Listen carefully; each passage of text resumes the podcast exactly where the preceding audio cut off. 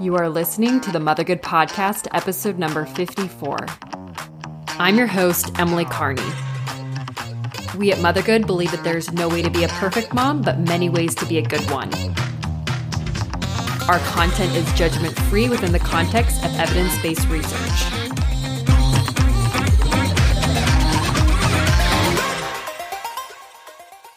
Deborah, thank you so much for joining us today and welcome to the Mothergood podcast.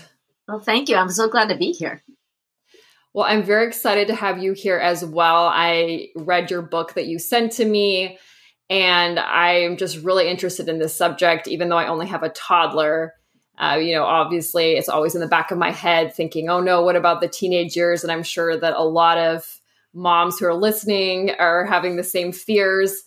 And so I would, you know, I'm been really looking forward to our conversation of instructing moms basically of how to keep their cool with their kids, which is a struggle or can be a struggle. But before we dive into the topic, could you just introduce yourselves, give a little bit, bit of background about who you are um, and what your career path has been?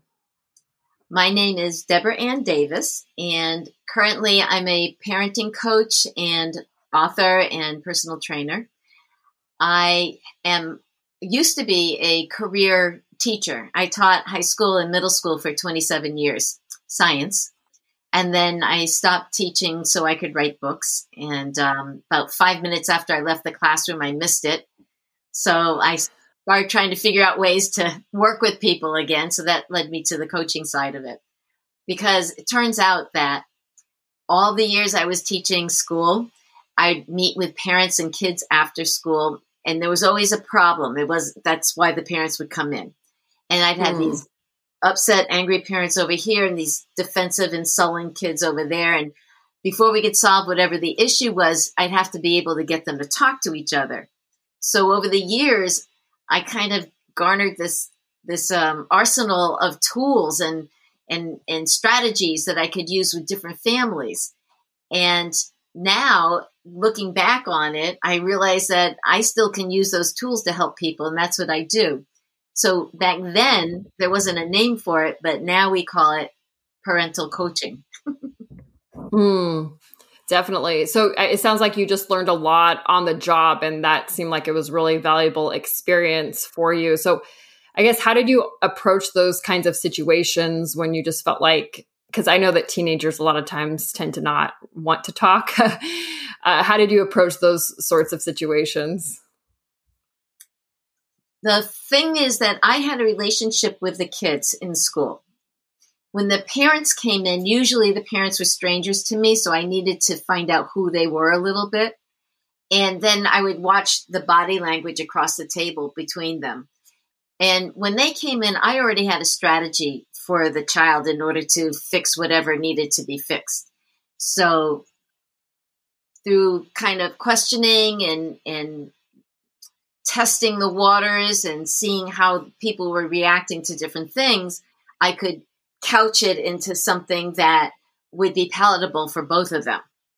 And the student already knew that I was going to be helping them out.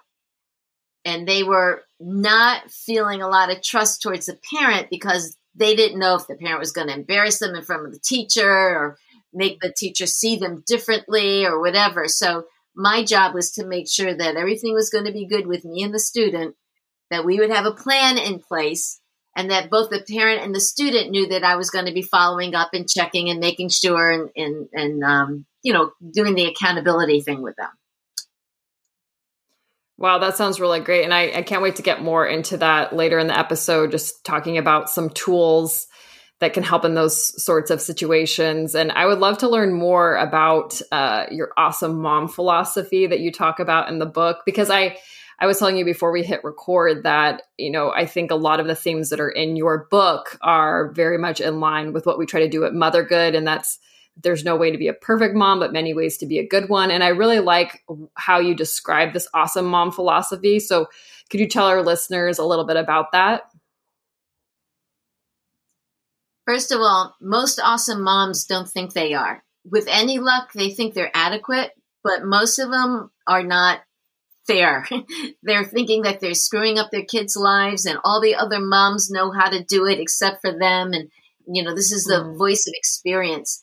it just so happened that when I was pregnant, there were two other sister in laws who were pregnant at the same time. We all had our kids three months apart, and I was the last one. And they were also 10 years younger than me. I didn't have, I didn't start this whole thing until I was in my 30s. So when I um, was, when I was overwhelmed by being a mother, my head is a high school head, and the little squirming bundle there couldn't understand my jokes. So I didn't know what to do with her. so right. it made it a little difficult for me. And it never occurred to me to ask anybody for help or get anybody's opinion because I was mm. ashamed. I was embarrassed that I couldn't handle this and I didn't know what to do and I wasn't feeling secure about my process. And since I had two other mommies in my family who seemed to be moving along just fine, I thought, gee, I'm the only person in the family, nay, in the state, who can't handle my my motherhood. So I want to make sure that I can help moms who are feeling that stuff now understand that that's utterly ridiculous. I mean, you've got a toddler, right? I'm sure you went through some of this stuff when your toddler was an infant. But if oh, you yes. how mm-hmm. great your toddler is, you know that you didn't screw up those infancy years. And you didn't take lessons. You just did it instinctively. And right. that's what I want moms to understand is that you're awesome. You are actually going to do it and you're not going to screw up your kid's life.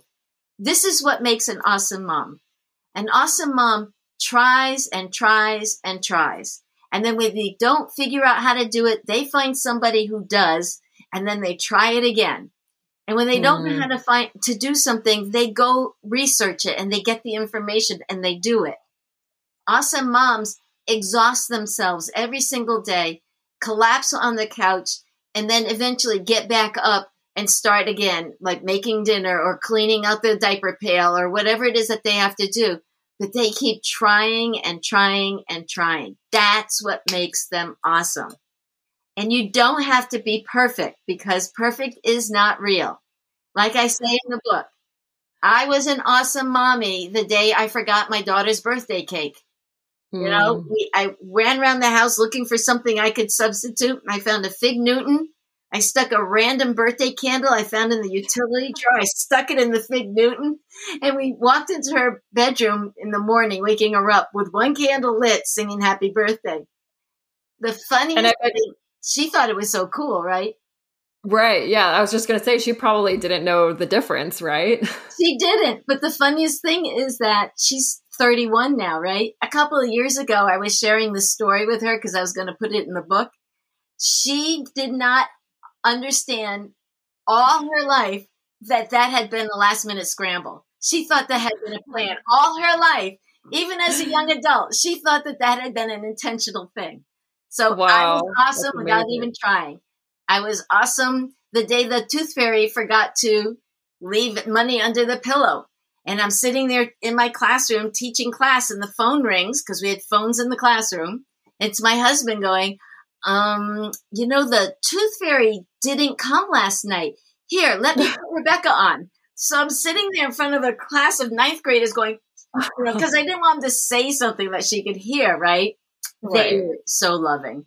But anyway, oh. she's there going, I'm saying, well, um, did you put your tooth under your pillow? She goes, no, I left it on the bureau. I said, oh, well, that's the problem because the rule is that you have to put it under your pillow. She goes, mom, the bureau's right next to the window. If she came in, she would have tripped over it.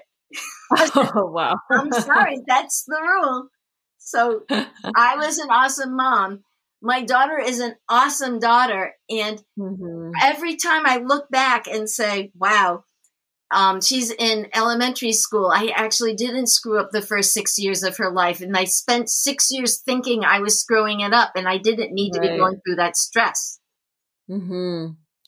That's so true because I talk to, you know, my friends all the time and I think all moms have that fear, at least everyone that I've talked to before, that you're always wondering in the back of your head, like, am I screwing up my kids? Or, you know, am I doing this right? Or I'm just messing everything up. And that's so important. I love how you said that the most important thing is that you continue to try and try because that that really is the essence of whether or not you are a good mom or not because if you just stop trying then obviously there's something there's something wrong there and, and that really is the most important part so i, I just love that so much exactly. so getting into uh, i know that you talk about in your book about different internal and external factors of moms and then also their daughters uh, but i didn't want to limit it just necessarily to daughters because i know that um, obviously we have listeners who are have sons too, and I, I have a son. So, uh, but I was just curious. relationships. Yes, exactly. So I was just curious, why do you think that it is that we tend to get angry or flustered? I really like that you put that list of external and internal factors for both moms and their children, uh, because I noticed that with myself, when I feel myself starting to get frustrated with a situation, I realize, okay, well, why am I getting frustrated in this situation? It's because I'm starving.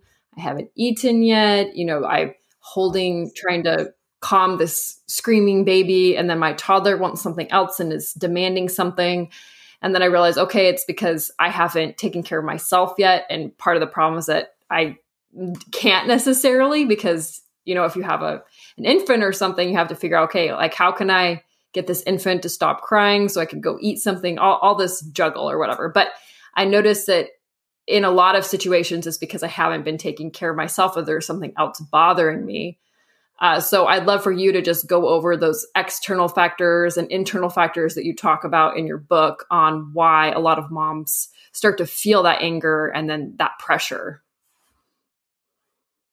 I just want to mention, in case this is an audio, somebody's listening, just listening instead of seeing this. The name of the book is "How to Keep Your Daughter from Slamming the Door." Just so people know what we're talking about. Yeah, um, definitely. Um, so this is what I'd like to say about what you just said.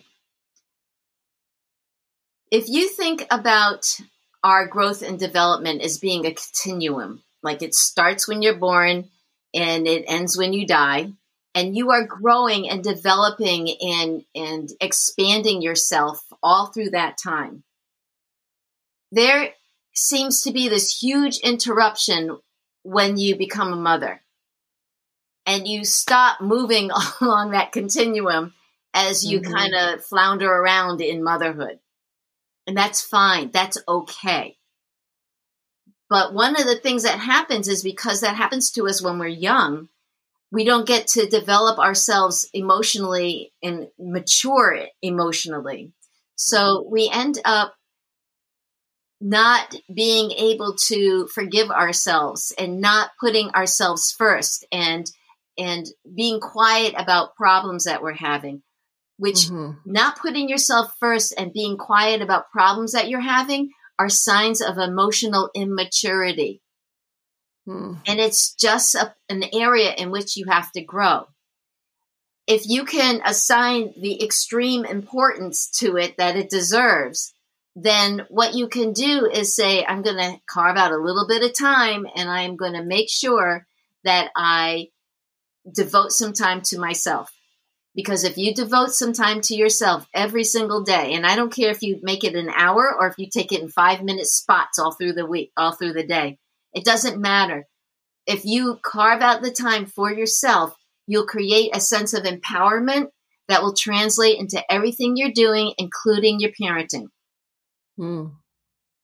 I love that. You know, when I was listening to you saying carve out the time and just make time for yourself, in talking to a lot of different mom friends that I have, it seems like society tells moms that that's kind of being selfish, which I do not agree with whatsoever. But it's you get those external pressures saying, okay, well, if you take that time for yourself, that's being selfish, or you're not being a good mom, or or you're taught to put yourself last. Uh, I mean, sometimes it's kind of inevitable with the way the day goes. You know, you sometimes literally have to to put yourself last. But how can we reframe our mindset to not think of that as selfishness and then instead that it's it's something that's necessary as you said because you need to be emotionally mature? Number 1 you have to believe that you're not supposed to be doing this by yourself. And if you're not supposed to be doing this by yourself then number 2 you have to reach out and get help mm-hmm. when you look at that mother over there who's got it all together and her she doesn't have any spit up on her shoulder and none of her kids are yelling and all that business. I promise you, she has help. Either she's got a nanny or she's got a husband who's helping or she's got a relative who's helping. Or she's right. tapped into um, resources around her, like she's getting her groceries delivered instead of trying to haul everybody to the grocery store. Right. I mm-hmm. guarantee mm-hmm. you, if you see a mother who's got it together, she's got it together because she has a support team. That's definitely. Like, I want to decimate. My mom's watching my my mom's watching my baby downstairs right now. So that's why you can sit here and say, "Yeah, I've got a three month old and a three year old, and podcast." Nobody Otherwise, does it by themselves. Exactly. Otherwise, I wouldn't be able to talk to you. I'd be screaming over them. Exactly. so. Exactly. So for mm-hmm. all the moms who are sitting there going, yeah, well, they they're they have a better eh, they have an advantage. They can do this and I I'm not worthy. I'm not as smart. I'm not as organized. I'm not I'm not I'm not nobody is. Yep. Mm-hmm. Nobody is. So you just bring your best game. You cannot yep. control the exterior factors. You can't control the weather. You can't control the mood your husband's going to come home in. You can't control the um, the store being out of toilet paper. You can't control exterior factors. You can control how you are. You can mm. control how much sleep you get, which if you get sleep, it makes it so much easier to handle all the issues. Definitely. You can control how you're going to respond to the screaming toddler. Because, because between now and middle school, I promise you that kid's going to scream. It may be mm-hmm. one time, it may be daily. I don't know. But at some point, that kid's going to scream. So make a plan ahead of time. When you're taking that time for yourself, maybe the bubble bath, make a plan of how you're going to handle stuff, how you're going to respond to the inevitable things. I mean, if you've got high schoolers, then the inevitable things are driving, dating, getting your heart broken. Those mm-hmm. things are going to happen. Exposure to drugs and alcohol, those things are going to happen. And if you wait until that moment, you will be blindsided and reacting emotionally to the way the situation is. But if you make a plan, then you will have a response not a reaction. It seems like a lot of moms just think that it's not going to happen to them, you know, or maybe it's kind of more wishful thinking like, oh, maybe if I don't think about it or if I don't plan for it, then it's not going to happen or I don't have to deal with it or something along those lines. But as you said, it, it's kind of inevitable and there's no magic formula for parenting to avoid every sort of bad scenario that's going to happen what does that plan look like? So let's just say, you know, a mom's listening and she's saying, okay, I get it. You know, I can't just have wishful thinking that my child's going to date someday, even though we don't want them to, or, you know, even though they always joke, I, I hear uh-huh. dads or saying like, oh, you know, you're not going to be able to date till you're 18 or whatever. Like, like they're going to be able to control that or something. Or 30. Yeah. Ex- or 30 or, or 30. Something. Yeah. so what, what does a plan look like and uh, how can a mom listening make a plan for when she encounters situations um, like that?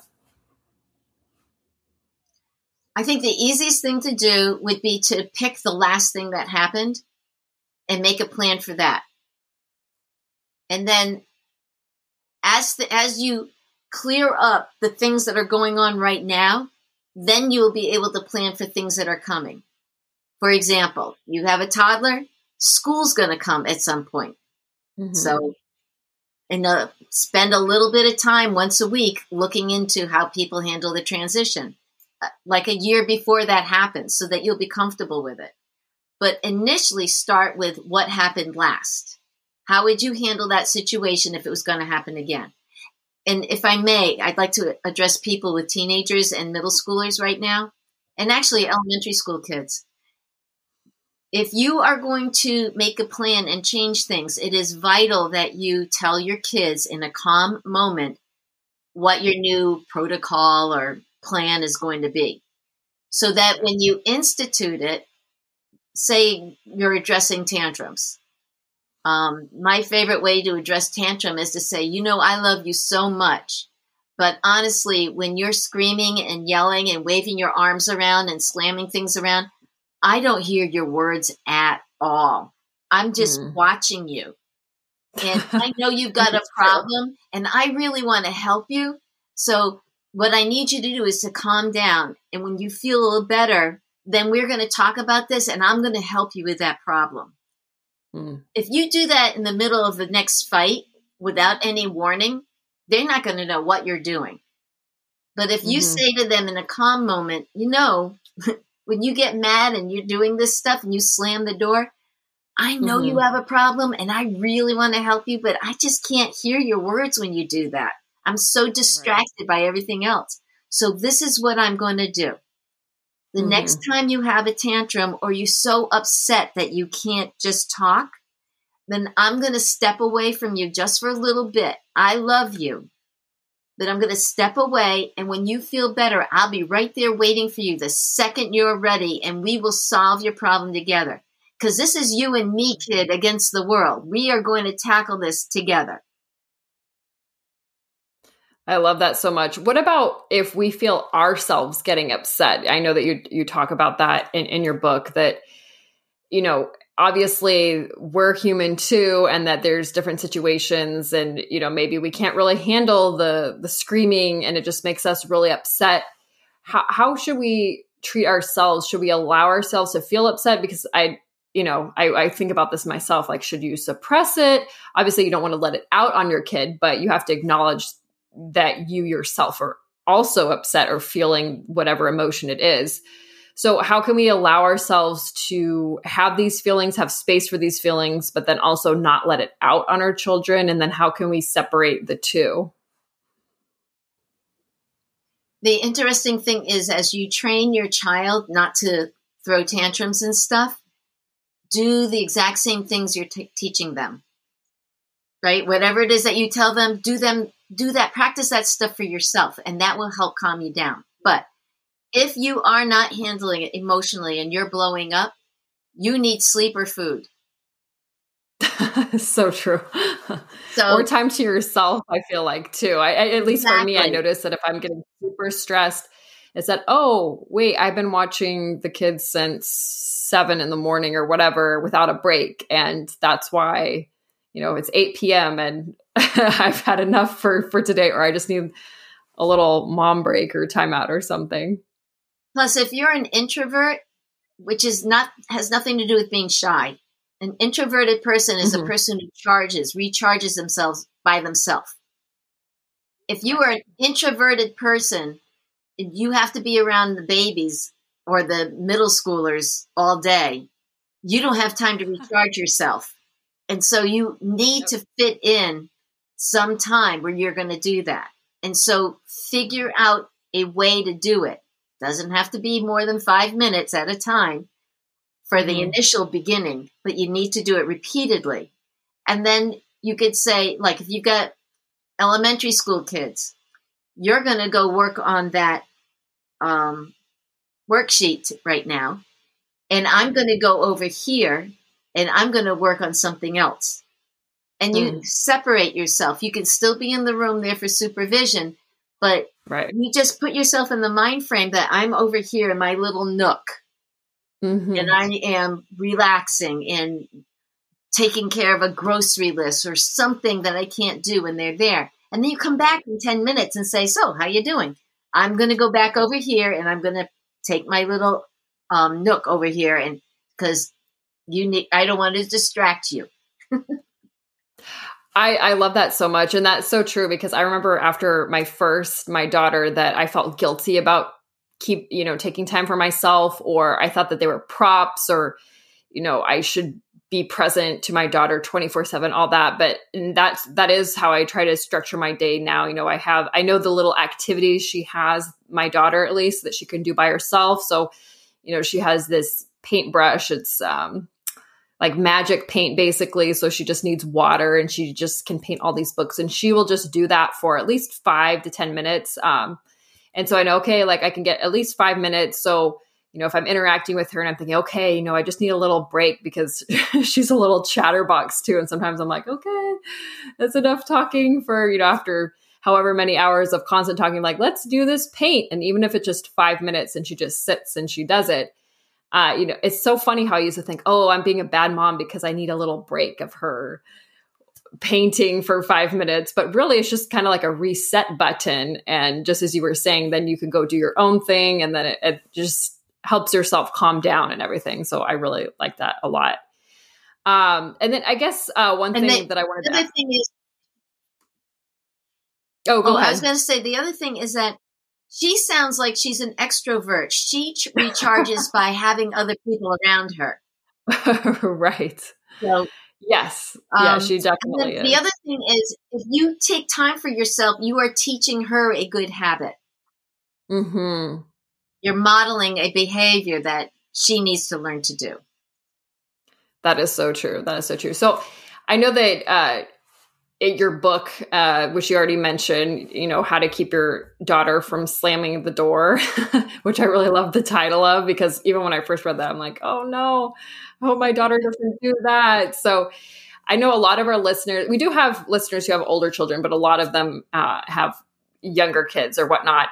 And I know that you talk about this in your book about different external and internal things that can affect our children and make them upset. Could you just go over some of those uh, for both you know younger kids and then older kids? What are some internal and external factors that that might um, affect them? I'll start with the external factors because our kids in general across the country are scared and mm. they are watching their parents watch the news mm. and they don't understand it and the older kids who are not asking their parents about what's going on are asking their friends. And they're being informed by kids who are observing things and not asking anyone either. So they get a very warped sense of what's going on in the world. With covid the um, your kids who are visual learners see you watching the TV going, or right, and they don't really know what's going on. They just know that you're scared and that they need to be scared. They don't feel safe and they don't know if their parents are going to survive, if their grandparents are going to survive, if their friends are going to survive, because they don't understand. There's so many times where parents are saying the school's letting the kids go back and my child's not ready. They're scared because mm-hmm. they don't understand. So, uh, I mean, the book does not actually address this because it came out before COVID quarantining happened. So the book addresses the media and how that affects kids negatively. It tells mm. them about what their body's supposed to look like and how their friends are supposed to be and what toys they should have and and um, mm-hmm and all the sweet things that are out there that they need to be eating and drinking, all the things that they should not be exposed to. Right. That's what the media does. Right. And so mm-hmm. the parents are not aware of this because the parents have been raised within that media. The media mm-hmm. says, well, the woman in the commercial obviously is handling her child just fine. And look how beautiful. Her hair doesn't have one hair out of place and she's doing it just fine.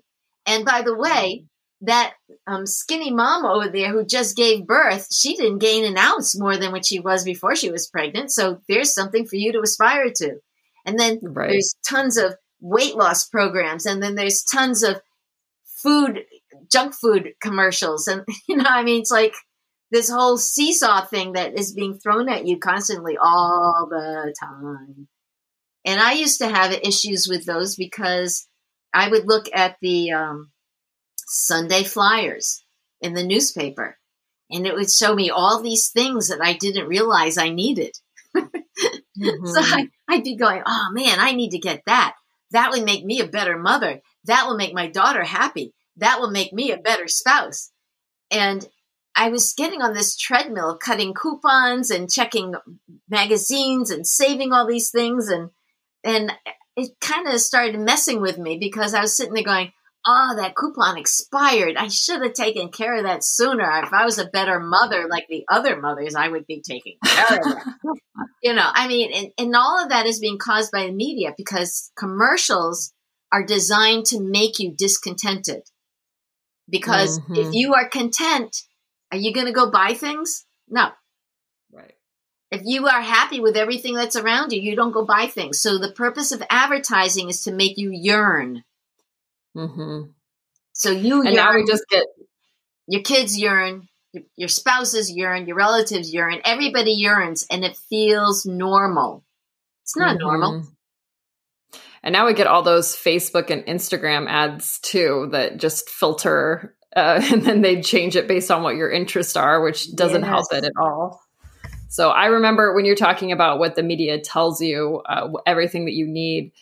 It kind of reminds me, even when I was uh, a young girl, that I noticed all the magazine photos um, at the grocery store just showed all these super skinny, photoshopped women, which I did not know that they were photoshopped, and then that made me self conscious. Right and there's just always that that double standard of always trying to attain that and and then girls feeling guilty about that or whatnot so i'm, I'm sure that i know you talk a little bit about that in your book too i'm sure you could get into that more as well but it's hard because obviously my only exposure to it was the grocery store you know so it's not like that that seems like a very benign activity to take your kid to the grocery store but then they always have those magazines at the checkout which I still don't like, but.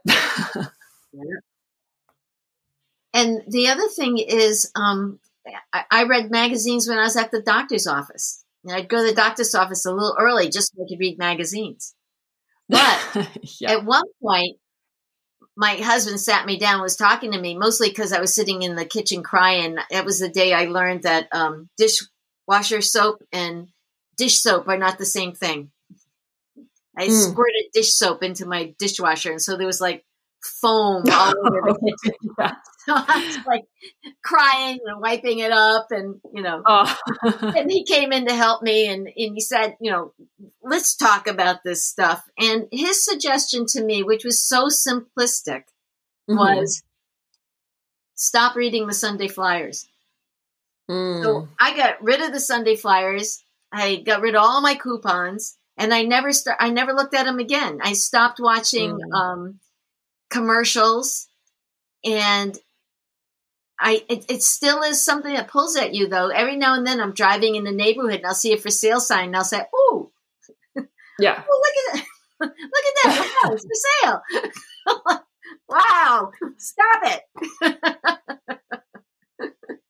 It's so true. And then it doesn't help too when everyone else around you seems to be doing the exact same. Um, exactly, yeah, you know, I'm, I'm not going to name names or anything, but there's there's an item that everyone around me seems to be buying, and I don't want it. But then so many people have been buying this item, and I'm trying to be general on purpose because I'm not judging. Like I know some people, it's like they really want it and everything. But then even yesterday, one of my good friends said that you know she was gonna or she was getting this and had just ordered it and then i was like oh gosh everyone's getting that but then i realized like oh i i don't need that you know yeah it's like brainwashing and we don't know it's happening so yeah definitely exactly um as a matter of fact i have another book called How to Get Your Happy On.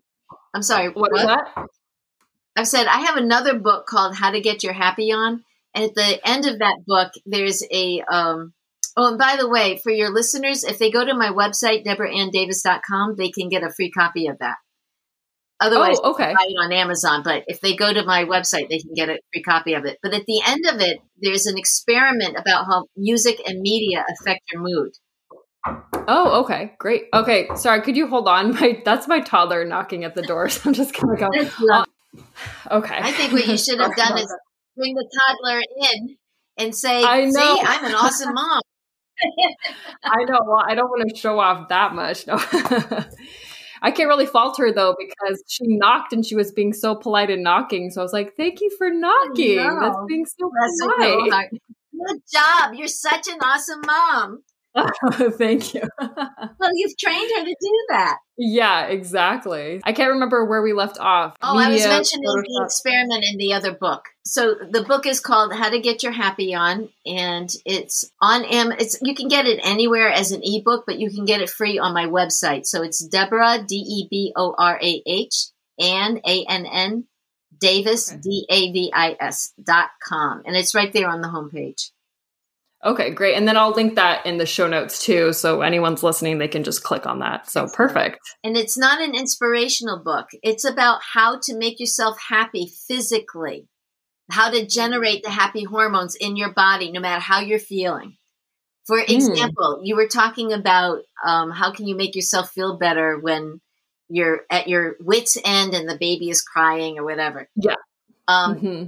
This is this strategy is so quick and easy to employ. But if you have anybody who is toddler age and older, you have to explain this to them before you do it. Otherwise, okay. we'll freak them out. okay. it's called the fake smile.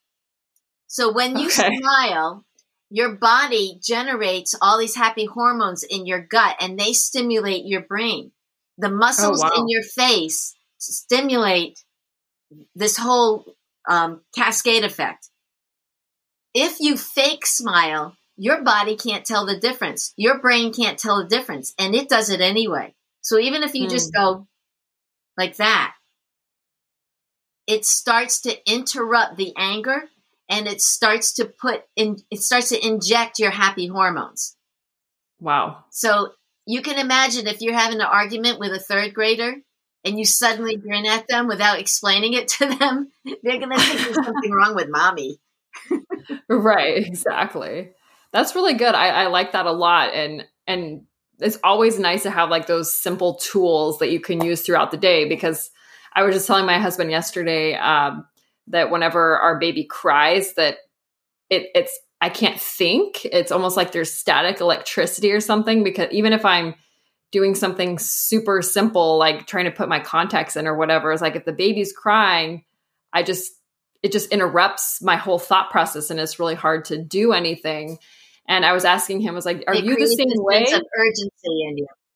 Exactly yeah. And then i asked my urgency exactly. And then i asked my husband you know do you feel the same way? Because he seemed when when the baby's crying i mean obviously we don't let him cry for more than a few minutes since he's still little but I asked him, you know, when he's crying, do you feel the same way? Because my husband just seems to very, you know, very level headedly just go about whatever he's doing, finish it up, and then calmly go get the baby. Whereas I'm just like, ah, you know, just being crazy, just, you know, trying to hurry up and finish it, or I'll just drop whatever I'm doing uh, to go get the baby and he he doesn't feel the same way. So we are talking about like well maybe that's something that just moms experience. And I, I, know i'm not the only one too because my mom friends have told me too that they can't think when their baby's crying or whatnot. Um, so that that's that's a good tool to know that okay maybe if maybe if i smile or i don't know if you have any other tips maybe like take a deep breath or something just to kind of you know try to relieve some of that stress because it does seem like it is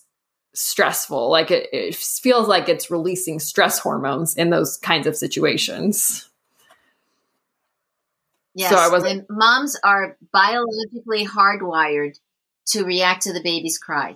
That it's hmm. it's a matter of biology. It is physical. There's you can't separate it. But you can teach yourself to respond instead of react.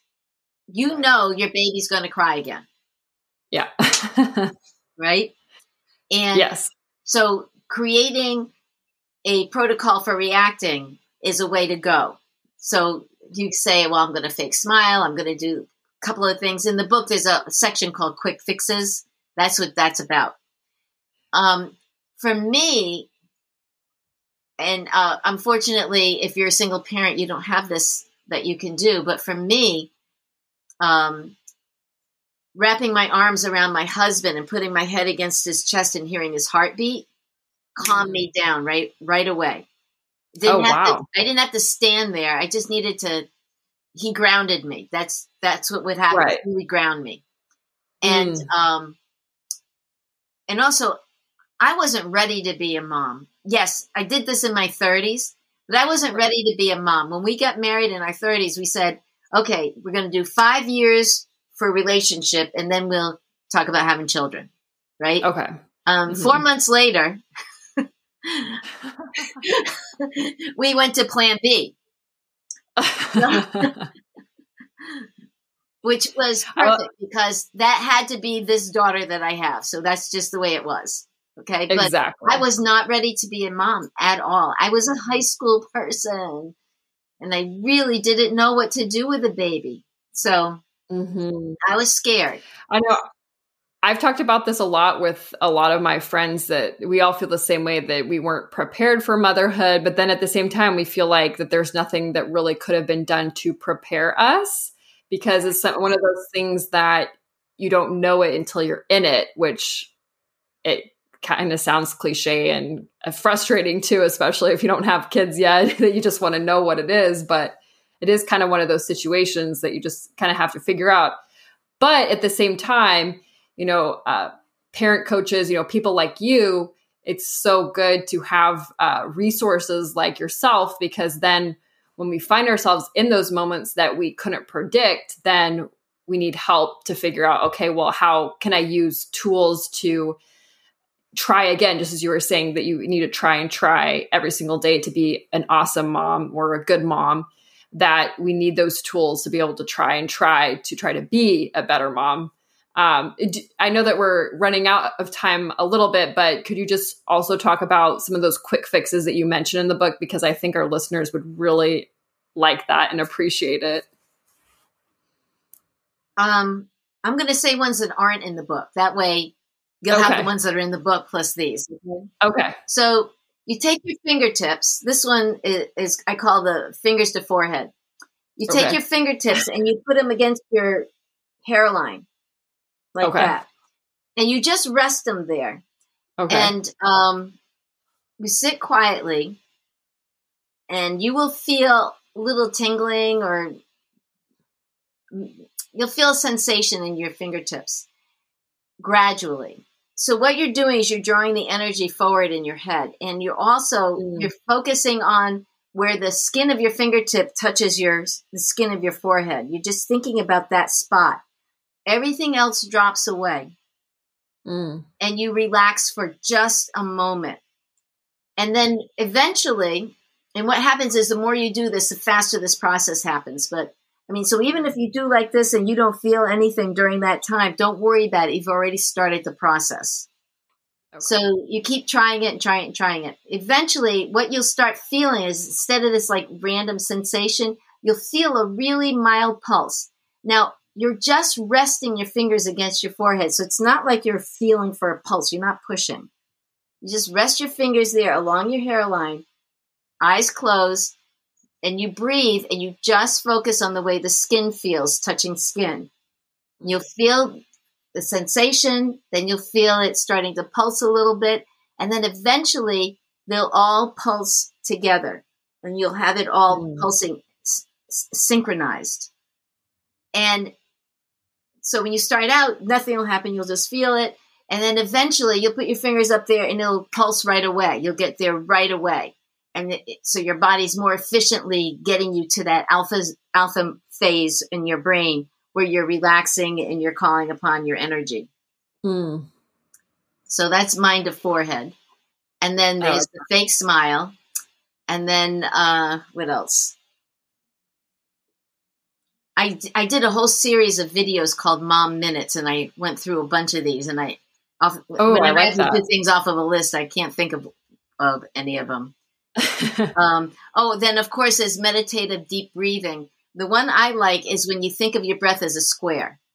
So Mm. you inhale, you think of going up the square, and then you hold it, you think of going across the square, and then you exhale, you go down the square, and you hold it, and you go across the square. So you breathe in, and you hold it, you breathe out, and you hold it Mm. and you listen to the way your breath sounds. Now, a lot of people say, oh, you should meditate, you should do this. Absolutely. If you could do that stuff, do it. Me, right. I got a mind that goes a mile a minute. I I have never figured out to me- how to meditate, but I do these calming things. Oh, oh, right. And then there's a thymus thumper. Your thymus is right here. It's a gland that's underneath your breastbone, and Okay. um, every a, a lot of people think that it doesn't do anything, but it does. It helps with your. It helps create um, um, white white blood cells, your immune blood cells, the things that fight diseases. We go there instinctively. When someone's upset, they go, right? Hmm. You see Mhm. people putting their hand to their chest or to their throat. That is thumping your thymus. So basically, just do that. Just Hmm. and that creates a whole cascade effect in your body. So those are stress relievers, all three of those. Thumping your thymus, fo- um, fingers to forehead, um, square breathing, and I don't even remember what the first one was. did, oh, fake smiling. Yeah, the fake smiling. I got that one So down. you're gonna you're gonna start thumping your chest in front of your kid. If you don't tell them ahead of time, you're gonna take them out. So you got to say those things ahead of time. And the other thing is, um, is if you are transparent, if if you've tried a strategy, a behavioral strategy with your child, and it's not working, and you need to do something else, because they don't always work with your dynamic and that personality Right. and your personality, right? So you have to keep Right. testing the waters, like I was testing it with my students and their parents, right? You have to keep testing it until Mhm. you find the right combo. Well, when you're doing that process, it's okay to say, you know, that plan that I was trying, I didn't like the way it worked out. I think that we can do better. So I'm going to be looking for something else. You don't have to sit there and say, well, I said I was going to do this. Now I'm embarrassed that I, it didn't work. If you show them that it's okay to fail at something or make a mistake and you just do something else and you you you, you soldier on and it, it works out in the end, that's a great skill to be teaching your kids. hmm You're right. I think that that's one big struggle that a lot of moms have too is just the fact that if you try something once and it doesn't work, then you think, oh, I tried that. Well, that doesn't work. But just as you were saying, a lot of times it's just repeating it over and over again. And then also just just being okay with with failure and and just tying it back to what you were saying at the beginning that the most important thing is that you try and that even if you do fail that you just try it again or try something different or just kind of fine tuning every anything that you're trying until it finally works. So I really think that that's true, and I really and like that a lot. failure is a way to identify a thing not to do. Right? Failure is a way Exactly. to identify a thing not to do. So it's not really failure, it's it's knowledge that you've garnered. And I'll just say Right, one more exactly. thing about kids who are having tantrums. Another thing you can Mhm. do to help yourself with that is to reframe your thinking about it. Usually you're being blasted with that kid's upset energy and you're just receiving it, right? If you can remind yourself that the tantrum is not something the child is doing to you, it's something that's Mhm. happening to them. That puts you into rescue mode. Right. And rescue I mode like is that a lot. way easier to handle than trying to back, Mhm. trying to protect yourself from the onslaught of energy, of angry energy. And a lot of times we think of toddlers as little adults, you know, that we think, oh my gosh, why can't they control their emotions or whatnot? But they're they're not little adults. They're they're children who have they haven't learned how to manage their emotions yet. And whenever I think about it that in those terms with my daughter, that, you know, she's she doesn't know how to regulate her emotions yet. She doesn't know how to not just burst out when she's upset or or whatever she's doing. That that helps too because i know a lot of times that i think in our heads we're just viewing our children as like miniature adults or we have those expectations. And then on the flip side too is that a lot of times even adults have a hard time regulating their emotions especially in like very stressful situations. And so how can we have that expectation on a toddler to 100% self-regulate when adults can't even do that all the time too um, but yeah, those tips are, are so great. I'm going to definitely try them myself, and I, I'm sure everyone listening to is is going to try them and and just find them so hel- so helpful too. So, ending on a personal note, we always ask every single uh, guest who comes on the show just a question that's more personal in nature, uh, just an example of a time in your life where you realize that it's okay to not be a perfect mom and it's okay to be a good one instead, tying it into our motto uh, that there's no way to be a, be a perfect mom. Well, first of all, perfect mom doesn't exist, so cut yourself some slacks.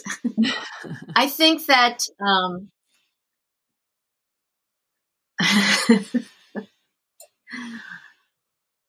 my uh, one time I went to pick up my daughter from her friend's house, and she was in elementary school, and there it might have been a birthday party. I'm not sure, but she um, was the first one to leave and she was upset. So she was having a little difficult hissy fit. She wasn't throwing a tantrum, but she was having a hissy fit. And as we were walking out to the car, she was like, rah, rah, rah, rah, rah, rah, rah, rah, rah, rah, rah, right? I'm the only one. I never get to. You, you know, all the other kids, right? That kind of stuff. Right. And I was like, get in the car. And she always sat in the back seat. Get in the car. And I, I, I um, got in the car I heard the door slam and I drove off. And I, I started saying to her, blah, blah, blah, blah, blah, blah, blah. And she wasn't answering. I said, don't you give me the silent treatment. And I looked in my shoulder. She wasn't in the car. she had thrown her bag in and slammed the door. was going around. I was driven off without her. wow. so, so I went back. Yes, I did go back and get my child. And um, I was trying really hard to maintain the conversation, but I was laughing so hard I had tears coming down my cheeks. and she came, she got in the car and she said, Why did you leave me? And oh. I was oh. laughing. and I, I, I finally just, I was going to drive off and I just had to park the car. I said, We got to settle this right now. And I said, I thought you were in the car. I drove off. I'm so sorry. And I started laughing again. and she was sitting there with her little arms crossed across her chest and she was mad and she was wiping away her tears and she, and then she goes you you thought I was in the car you drove away. I said yeah. She goes and she started laughing. And right then I knew that when I owned my mistakes she was mm-hmm. going to be okay Right. Mm-hmm. She wasn't devastated. She wasn't permanently hurt. She didn't start wondering, is mom going to forget me at the grocery store? Is mom going to forget me? right. She's going to leave me at school overnight. You know, it didn't go there. I understood that if I made a mistake and I explained it and I was transparent and I said, mm-hmm. so we pick up and we move on, then she learned that if she made a mistake, then she picked up and she moved on. I love that so much. That's so true. And I'm going to try to continue to do that with my two children too. Well, thank you so much, Deborah, for joining us today. I really enjoyed our conversation and everyone should definitely i'll link your uh, your book in the show notes too and also that free book that you mentioned as well so thank you so much for sharing your wisdom i really appreciate it oh my pleasure my pleasure